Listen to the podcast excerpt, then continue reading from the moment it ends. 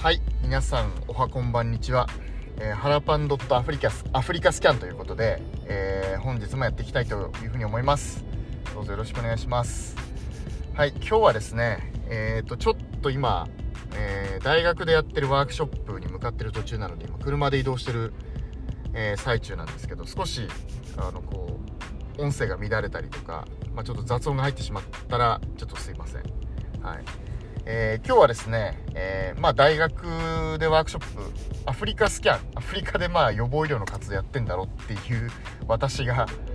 えー、なんで大学でワークショップやってんのかっていう話をちょっとしていきたいなというふうに思います。でえっと、まあ、アフリカスキャンで今やってるお仕事っていうのは、まあ、アフリカの仕事もあるんですけど、まあ、それだけじゃ足り、それだけじゃ足りず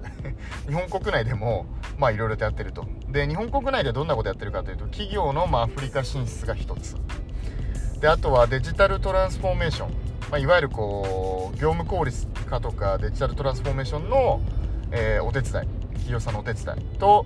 あとは、えっと、まあ、イノベーション人材育成ということで、大学とか企業さんで、え、人材育成の、え、ワークショップとかをやってます。で、今回のワークショップはですね、えっと、次世代の博士を育成するという目的で、えやらせてもらってます。で、このプログラムはですね、えっと、日本科学技術振興機構、えー、っと文部科学省があってでその外郭団体に、えー、GST という日本科学技術振興機構っていうのがあるんですけどそこから、まあ、次世代の博士を育成してくださいっていうお金が出てるんですねでそれを、まあえー、とある大学さんが取ってるので、まあ、そのお手伝いに私があのさせてもらってるということです。でえっとまあ大学で今博士の人材、まあ、マスターもそうですし博士の人材に結構求められてることは多様で、まあ、ただ昔みたいにですねただただ研究してでそこでいい論文を出してで、えー、大学に勤めて、えー、まあ、えー、略歴教えてくださいって言われたら、え職業歴を教えてくださいって言ったらどこどこ大学卒業をどこどこ大学就職で終身雇用までそこみたいな最後までそこみたいな、まあ、キャリアはあんまりこうせず今大学の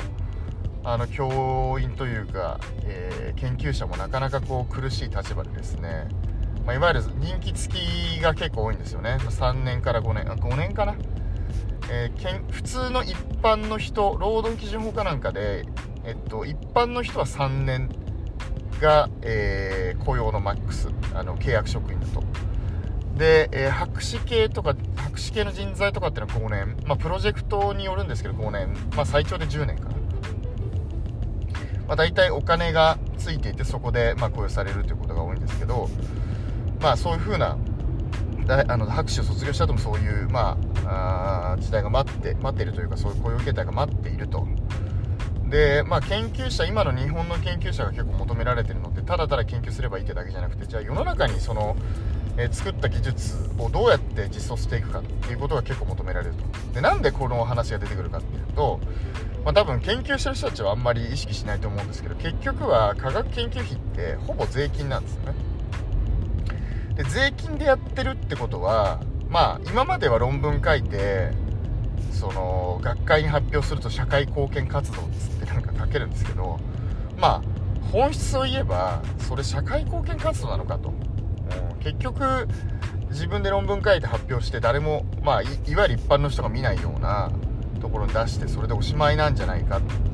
それじゃダメなんじゃないかみたいなのがやっぱり出てきてですね。えー、まあ、非常に問題問題になってるというか、まあ、そういう考え方が変わってきたと。あともう1個は、えー、っとこれから日本の人口が減っていく。で高齢化もしていく。でそうなってくると、まあ、若者の人口が増え減ってくるので、えー、大学の収入がなくなります。で税金も補助金いわゆる私学私立大学だと科学、えっと私学助成金っていうのが入っていて結局これも税金なんですよね。で税金も減ってくる。ってなるとじゃあどっからお金取るんだ？大学をどうやって運営していくんだ？って話になった時にやっぱりこう大学の技術を世の中に実装してでその資金を使ってまた大学を回しましょうっていう流れが出てきてると。で結構アメリカとかこれ顕著で、えーと、例えばですけど Google の例が一番簡単かなというふうに思うんですけど Google の、えー、検索エンジンのアルゴリズムっていうのは実は、えー、スタンフォード大学がスタンフォード大学にいた、まあ、ラリー・ページが出していて、えー、まあ、そのラリー・ページが、え、大学で作った技術を多分スタンフォード大学に特許申請してだ一緒に共同で出したんじゃないですかね。で最終的にはラリー・ページが、え、会社を立ち上げた時に、えー、スタンフォード大学がその大学にしゅ、えー、ごめんなさい。Google に出資をしてで Google が大きい会社になった時にその株式を売って400億円のリターンを出した利益を出したっていうことをがあの、まあ、有名な話だと、まあ、つまり大学の技術大学生とか大学の研究者が出した、えー、技術っていうのは、えー、いわゆるこう大学に還元できる可能性がある、まあ、大事な資源であるという、まあ、考えのもとでやると。ややってくれやっていたと。で日本の大学ってなかなかそこがうまくできていなくてやっぱり学校法人が投資するとかっていうのって、まあ、多分株式投資とかって運用とかでやってると思うんですけどなかなかそれを大学から出てきた技術に投資をするっていうことをやらないですし、まあ、そもそもちょっと言い方が悪いですけど、まあ、大学の職員がそもそもそういう、まあ、ビジネスマインドを持ってる人だだけじゃないのでやっぱりその社会実装するにはなかなかちょっと難しい。う部分がありましてそういうまあこうまあ、新しくお金を稼ぐっていう方法に、まボトルネックが、あ、ると。いうことですね。うん。まあ、でそれを少しでも打破するために白紙人材を、ま育成してですね、まあ、そういう視点を持った人を作ろうっていうのが今回の、まあ、次世代博士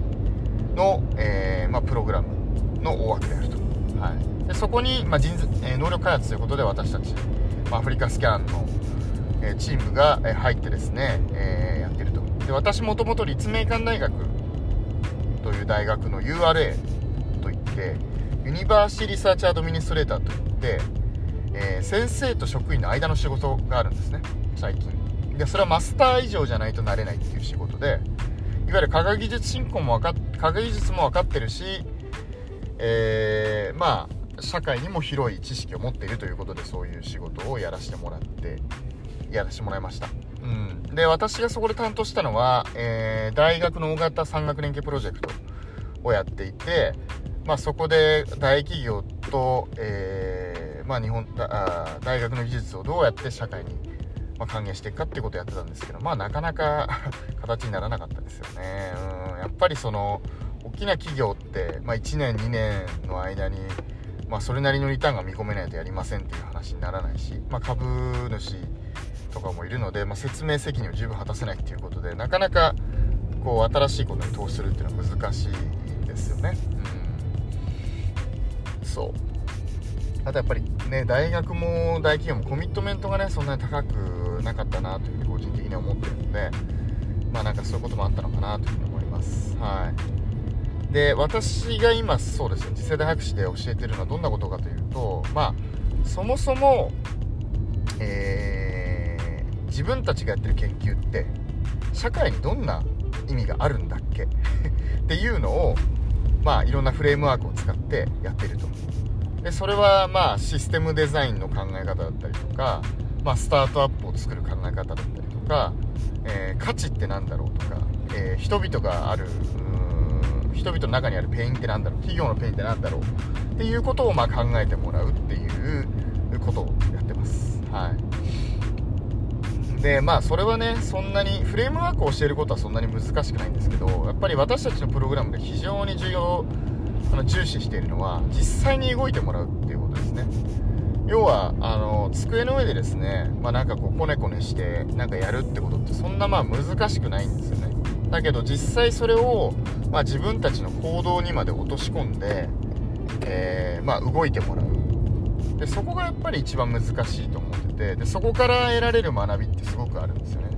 で特に博士の人たちっていうのはデスクトップリサーチじゃないですけどまあデスクトップリサーチと自分の研究についての仮説検証っていうのはすごく上手なんですけどまあ知らない人にとこうコミュニケーションを取ったりとかまあ、えー、まあ、全員が全員そうとは言わないですけどやっぱりその研究室の外で、まあ、いろんな人と関わるっていう機会が結構まあ普通の社会人と比べたら多分少ないと思うのでえー、そういうことを、まあ、実践的にやってもらうっていうプログラムにしています。で今日まさにこれからそのワークショップを、まあ、やるっていうことなんですね。で最終的には、えーと、研究プロジェクトを考えてもらう。でそれは要は社会実装を見据えた研究プロジェクトを考えてもらうってことで、まあ、いわゆる自分たちの研究を使うお客さんって誰だっけどんなペインがあるんだっけ？どんなパートナーがあるんだっけ、えー、どんだけどういう風にマーケティングするんだっけ？っていうことを結局、えー、まあ、ビジネスキャンバスモデルとかそういうのを使って、まあ、整理していく。でそれを実際にこう、えー、インタビューとかしながらその解像度を上げていくっていう、まあ、作業をするということですね。うん。で今日私の担当は、まあ、価値とかあのジョブは何だみたいな。そんな話をするんですよねでやっぱりその科学技術、まあ、技術系の人たちで結構あるのがやっぱ機能イコール価値になってしまったりとかするので、まあ、それは別にそれはそれでいいんですけどその機能が高いっていうことも価値だし他のことも価値だよねっていうことを、まあ、ある意味で考え方を広げてもらうっていうことですね。ということとあとは、えー、どんな、えー、ペインがお客さんにあるんだっていうことを、まあ、考えてもらう。でそれもちょっと、まあ、フレームワークを使いながらやってもらうっていうことをやりたいなというふうに思ってます。はい。まあ、なかなか、あのー、ね、面白い、まあ、今回そのもうすでに1回目が、え12月6日にやったんですけどすでに学生さんには、えー、メンタリングをやってでまあできてるグループできてないグループ。まあ様々でしたけどうーんまあなんかこう博士論文が忙しいとかっていうのはもちろんあるんですけどまあ仕事をね始めればまあいろんなタスクを持ちながらやらなきゃいけないのでまあもちろんそれは重要なことである一方でやっぱりこれも頑張ってほしいなという感じですよね。うん。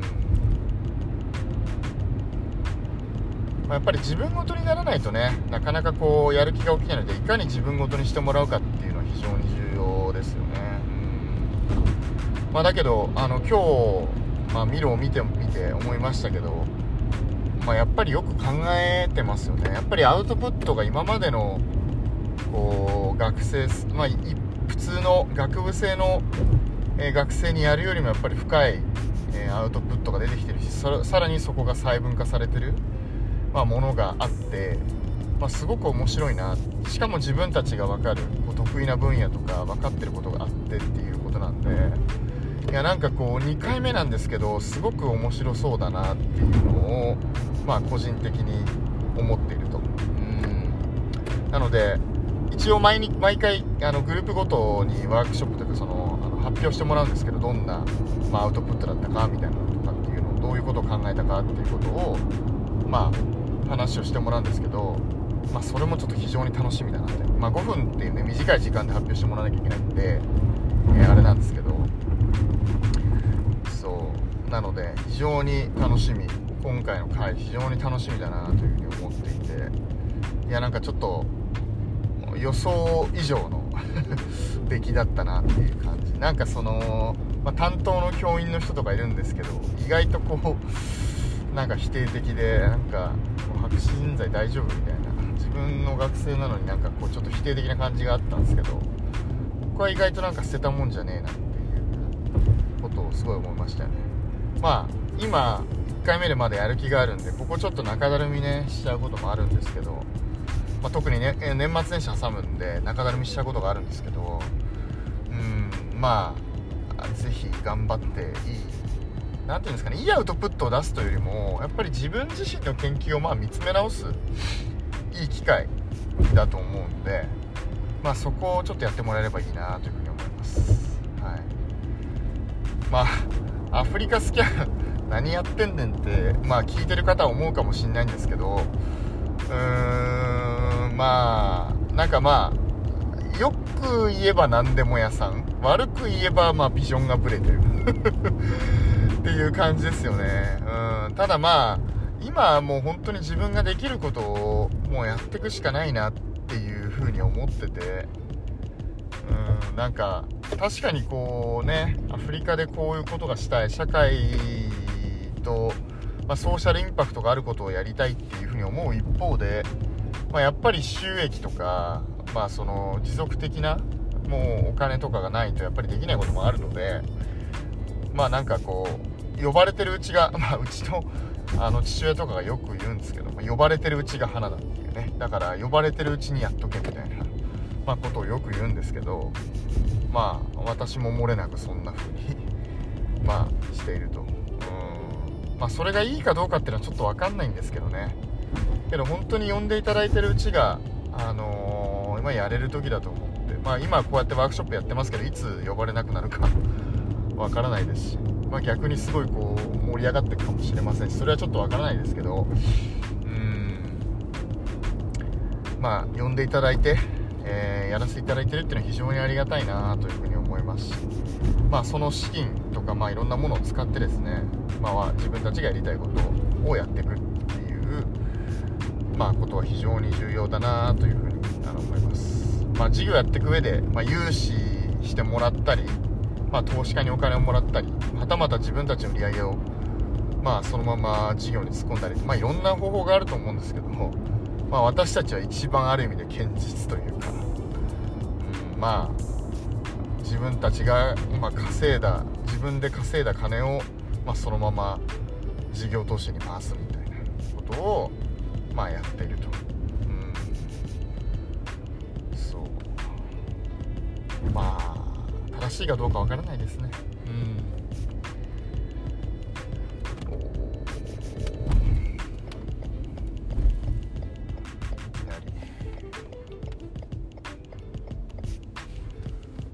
そこは危ないですねなかなかいきなりこう渋滞になったりとかするんではいまあそんな感じで、えー、今日もですね、えー、終わっていきたいと思います、えー、今日も、え聞いていただきありがとうございますまあ、もしよろしければ、えー、まあ、この、えー、ラジオ拡散してもらってもいいですし、私の Twitter とか、まあ、Instagram とか、まあ、フォローしていただければ幸いです。はい、それではありがとうございました。